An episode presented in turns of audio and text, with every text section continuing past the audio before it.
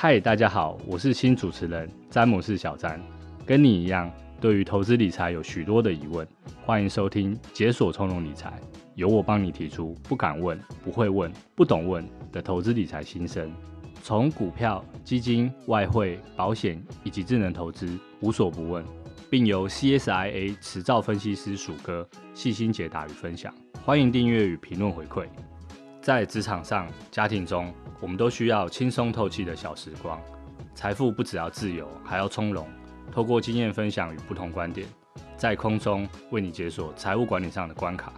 解锁从容理财，投资路上神队友，与你一起创造从容投资、品味理财的态度生活。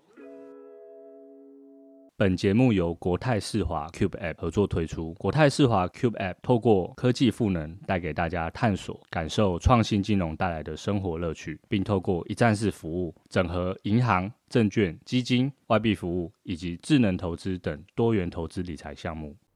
大家好，我是小詹，欢迎收听解锁从容理财。前一阵子，台湾重量级企业在美国挂牌的 ADR，美国存托凭证交易状况开始转热。像是半导体大厂日月光、联电的 ADR 股价都有颇为突出的表现，联动到台股上市的这些半导体公司也获得市场资金的青睐，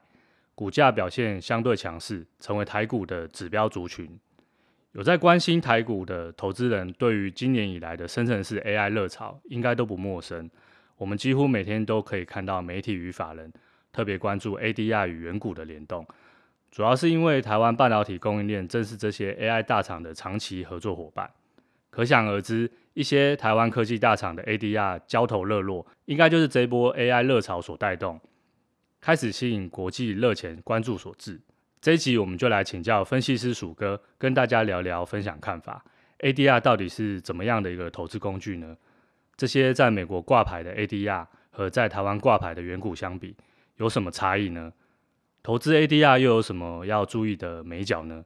或者关注 ADR 的价差有什么意义存在呢？我们这边就请分析师鼠哥来跟大家打声招呼。鼠哥你好，小三好，各位听众朋友大家好。我们知道台湾是全球科技的重镇之一嘛，我们在整个科技供应链当中是扮演举足轻重的角色。其中呢，就是像上游，它有台积电、日月光、联电这些半导体供应链，他们又是其中的焦点。尤其是我们知道说，二零二三年美国科技大厂辉达，它有带领一波生成式 AI 的热潮嘛。在这波热潮当中，台湾的半导体产业就扮演了关键的角色。这主要是因为呢，生成式 AI 的商机，它带动的需求非常的热。像是提供 AI 伺服器晶片的关键厂商辉达，它生意实在是太好了，它生产产品在市场上是供不应求的状况，所以呢。业界解读啊，主要是因为说辉达的合作伙伴台积电，它 Coors 它先进封装的产能比较吃紧，导致呢就是辉达它 AI 的晶片的产出受到一些限制嘛，所以市场它有传出说辉达它不惜提高价格来找台积电以外的替代产能来做一个因应，也因此这样子呢引爆庞大的所谓订单外溢的效应，所以市场就跟着这样的解读是说，这样的订单外会造成什么样的状况呢？它对于像是前面提到日月光、联电这些同样是身为台湾半导体供应链里面的那个厂商，它是个比较好的消息。我们这一点可以从这些半导体厂商，它在美国挂牌 ADR，它在前一阵子啊，它的交易开始转热，还有台股的半导体族群开始转强，可以看得出来说，有一些热钱往这些题材在前进。我们可以举例来看看前面提到日月光的 ADR。它在二零二三年八月二十五号的时候，美国股市那个交易当中，它当天哦大涨九趴。那另外呢，联电的 ADR 它是从八月二十五号开始也出现连续性的上涨。那至于台股的部分，也和 ADR 有联动的表现，像是日月光、联电，它在远股在台湾挂牌的地方，它在八月下旬也都有价量齐扬这个表现，它明显是比整个大盘强势了不少。的确哦，今年兴起的生成式 AI 热潮。带起了庞大的商机，台湾的半导体产业在其中扮演了关键的角色。接着要请教鼠哥，前面提到像是日月光 ADR 股价曾经一天就大涨了九趴，算是蛮大的幅度。到底 ADR 是一个什么样的投资工具？有人说外国的月亮比较圆，那这到底对美国挂牌的 ADR 表现也会比台湾的公司好吗？简单来说呢，ADR 它就是在美国以外的。外国发行公司，他去委托一个所谓存托的机构，然后他们到美国的境内去发行存托凭证。那这个凭证代表什么呢？它可以表彰的是说，这家外国公司它有一定数量的有价证券，它可以表彰它这些证券的权利。那主要是因为说，这家外国公司它已经在保管机构里面已经寄存了他们的有价证券来当做担保。所以你买这个存托凭证，就相当于你买这家公司的有价证券。换句话说呢，虽然外国公司它并没有把外国证券在美国境内用原来证券的这个形式直接发行嘛，它是用存托凭证的形式来发行。但实际上呢，当投资人你去购买存托凭证的时候，你就相当于拥有了一定数量的这家公司的外国有价证券，你享有该证券的相关权利。我们可以举个例来说，台积电 ADR 就是在美国股市交易的股票嘛。但是台股也有台积电的原股的股东，两边的股东呢，他其实他的权益是完全的相同。例如，他们都有这个权利去领取现金股息，或者说你有权利在股东会里面去投票，这些权利你都是相当的。不过，你比较细心的投资人可能会发现一件事情：既然是完全相同的权益啊，为什么会出现不同价格的差异呢？这又代表什么意义呢？接下来我们来看一下说，ADR 的价格该是如何计算。简单来讲，就是 ADR 的股价，它去除以一个换股股数的比率，然后我们再乘上汇率，因为是不同货币的这个单位来计算嘛，这样就会等于一个所谓的台股的股价。我们直接举一个例子来看，大家会比较清楚。台积电 ADR 它在二零二三年八月三十号当地时间，它的收盘价格是九十四点七八美元，而它的 ADR 一股折合台股的这边台积电的原股是一一股折合五股。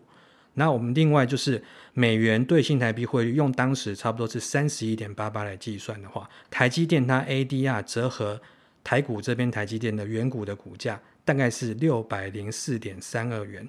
那这个价格呢，和台积电在台股的股票价格是五四九元，这存在大概是五十五点三二元的这个溢价。当 ADR 它的价格大于原股的价格的时候，我们就称为溢价。反过来说呢，就是折价。我们刚提到这个例子的话，它的溢价幅度大概是十点零八趴左右。一般来说呢，ADR 它是企业到美国挂牌一个方式嘛。一方面，它主要的目的是说，我们可以募集美国市场的资金；那另一方面呢，你可以透过在美国上市来提升企业的品牌知名度。不过，相对于在国内发行股票筹资方式，我们知道说。到美国去发行 ADR，因为你是到国外去嘛，你发行的成本当然会比较高。那另外一个部分是说，在交易方式的部分的话，美国以外投资人，你可以透过海外券商，或是你在本国券商，你请他用付委托的方式来买卖这个凭证，这也是一种交易的方式。那另外呢，ADR 的市场规模通常会比一般的股票来的小一点啊。在这个部分，还是投资人交易的时候，必须要留意所谓流动性的这个问题。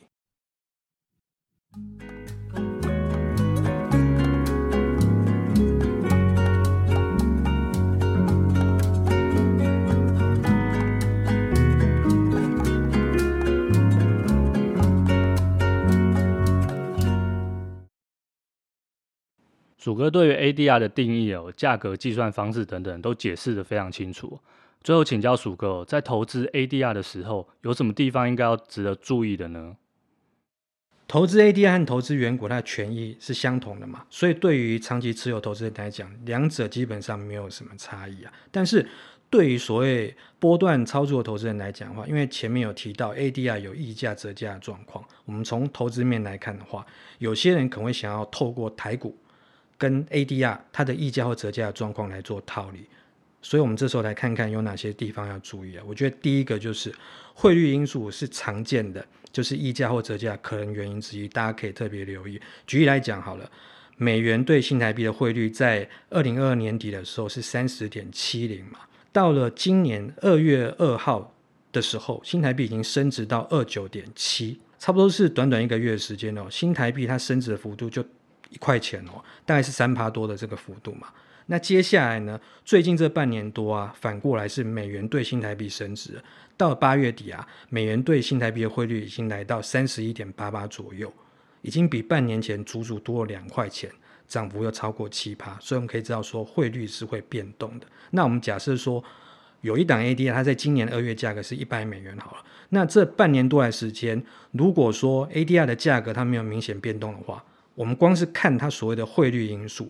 就会让这一档 ADR 它去折合原股的价格多了七趴以上，因为我们刚刚前面有提到说这段时间美元是升值的，因此呢，投资人在考虑交易 ADR 的时候啊，我们我们对于汇率的趋势与看法，最好是先有一些研究，还有自己归纳出一定的想法。其次呢，不同市场的本益比预期可能也会不同啊。我们从效率市场观点来看的话，如果同样的标的啊，它在不同的市场有存在价差。那这个价差呢，已经大于所谓套利成本的话，这时候就会有人开始在低价的地方去买进这个标的，然后在高价的地方，等于是另外一个市场去卖出同样的标的，一直到这两个地方，这两个市场啊，它的价差是等于或是小于套利成本，这时候买低卖高的这样的诱因才会消失。我们举一个简单的例子好了，假设主持人啊，你在 A 商店，你看到一颗鸡蛋卖五块钱。但是你到了 B 商店之后，却瞄到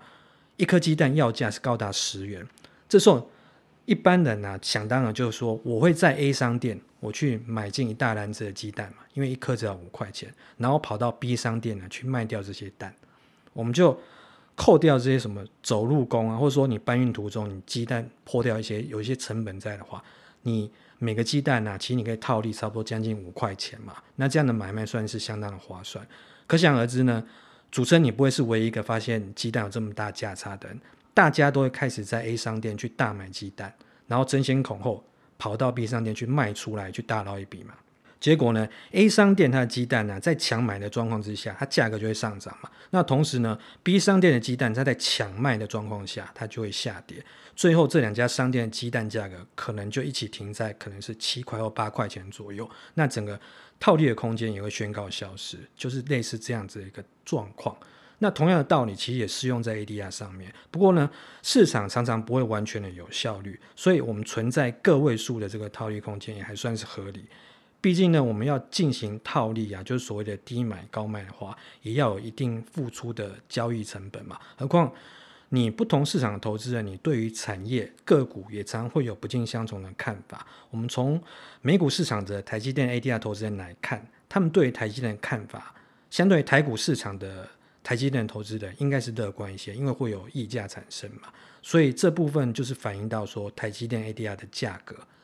就是我们刚刚提到，常常对远股会有溢价的这个出现的状况。一般来说呢，投资人你想要利用 ADR 来进行套利的，通常是在套利空间变大的时候，你才开始动作。但是当市场的你都有相同预期的话，你这个套利空间马上就会立即压缩回来。就像我们前面提到的例子，那我们可以再举个实际上的例子是说，今年啊，就二零二三年，我们在农历年过年那段时间，因为台股是休市嘛。可是我们可以看到说，在美股挂牌台积电 A D 啊，它就一度大涨。那它是不是相对于台积电台股这边的远股的溢价就放大了？所以我们可以看到说，年后的红盘日啊，台积电啊，它股价怎么走？它就是跳空大涨，马上将整个套利空间压缩，再回到个位数。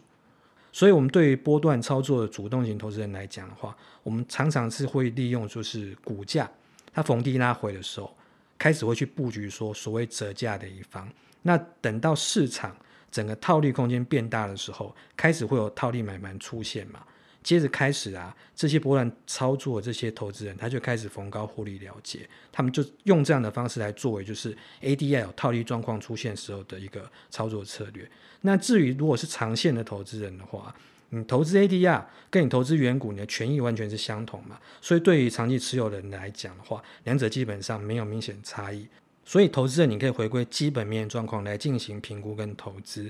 那另外还有一个要提醒的是说，在税负方面有一个比较特别的地方，就是说，投资人我现在都听过说，你投资美股，你的股息或一个所谓的预扣税率是三十趴嘛。但是 ADR 呢，因为是外国公司到美国去挂牌，你要依它原来的注册地的那个税负的状况来规定是不同的。那比如说像台积电 ADR 或是联电 ADR 或是瑞光 ADR，因为他们是台湾的公司跑到美国去做第二上市的挂牌，所以它这边税率的话是像台台湾这边过去挂的这种 ADR 税率的话是二十一趴，所以你投资台积电 ADR，你的股息是会被预扣二十一趴。这个部分就发觉就是说，跟我直接投资美股预扣的股息税三十趴，那是有不一样的地方。这部分投资人可以做参考跟留意。好，谢谢鼠哥的分享，我来做一下简单的总结。ADR 是企业赴美国挂牌的方式，一方面可以募集美国市场的资金，另一方面又可以透过在美国上市来提升企业品牌的知名度。前阵子台湾半导体厂商在美国挂牌的 ADR 交投热络。还有台股半导体族群也开始转强，可以看得出热钱一直往 AI 题材持续前进。至于投资 ADR 要留意的地方，汇率因素是常见的溢价或折价可能的原因之一。其次，不同市场的本益比预期也可能不同。波段投资人在投资时可以留意。至于长线投资人呢，投资 ADR 和投资原股的权益相同，所以对于长期持有者来说，两者基本上没有明显的差异。投资人可以回归基本面状况进行评估与投资。我们今天节目就进行到这边，谢谢鼠哥的分享。希望今天谈的内容可以让大家在面对 ADR 时带来一些投资观念的帮助，也祝大家投资都能顺利成功。这里是解锁从容理财，我是小詹，我是鼠哥，我们下次见喽，拜拜。拜拜。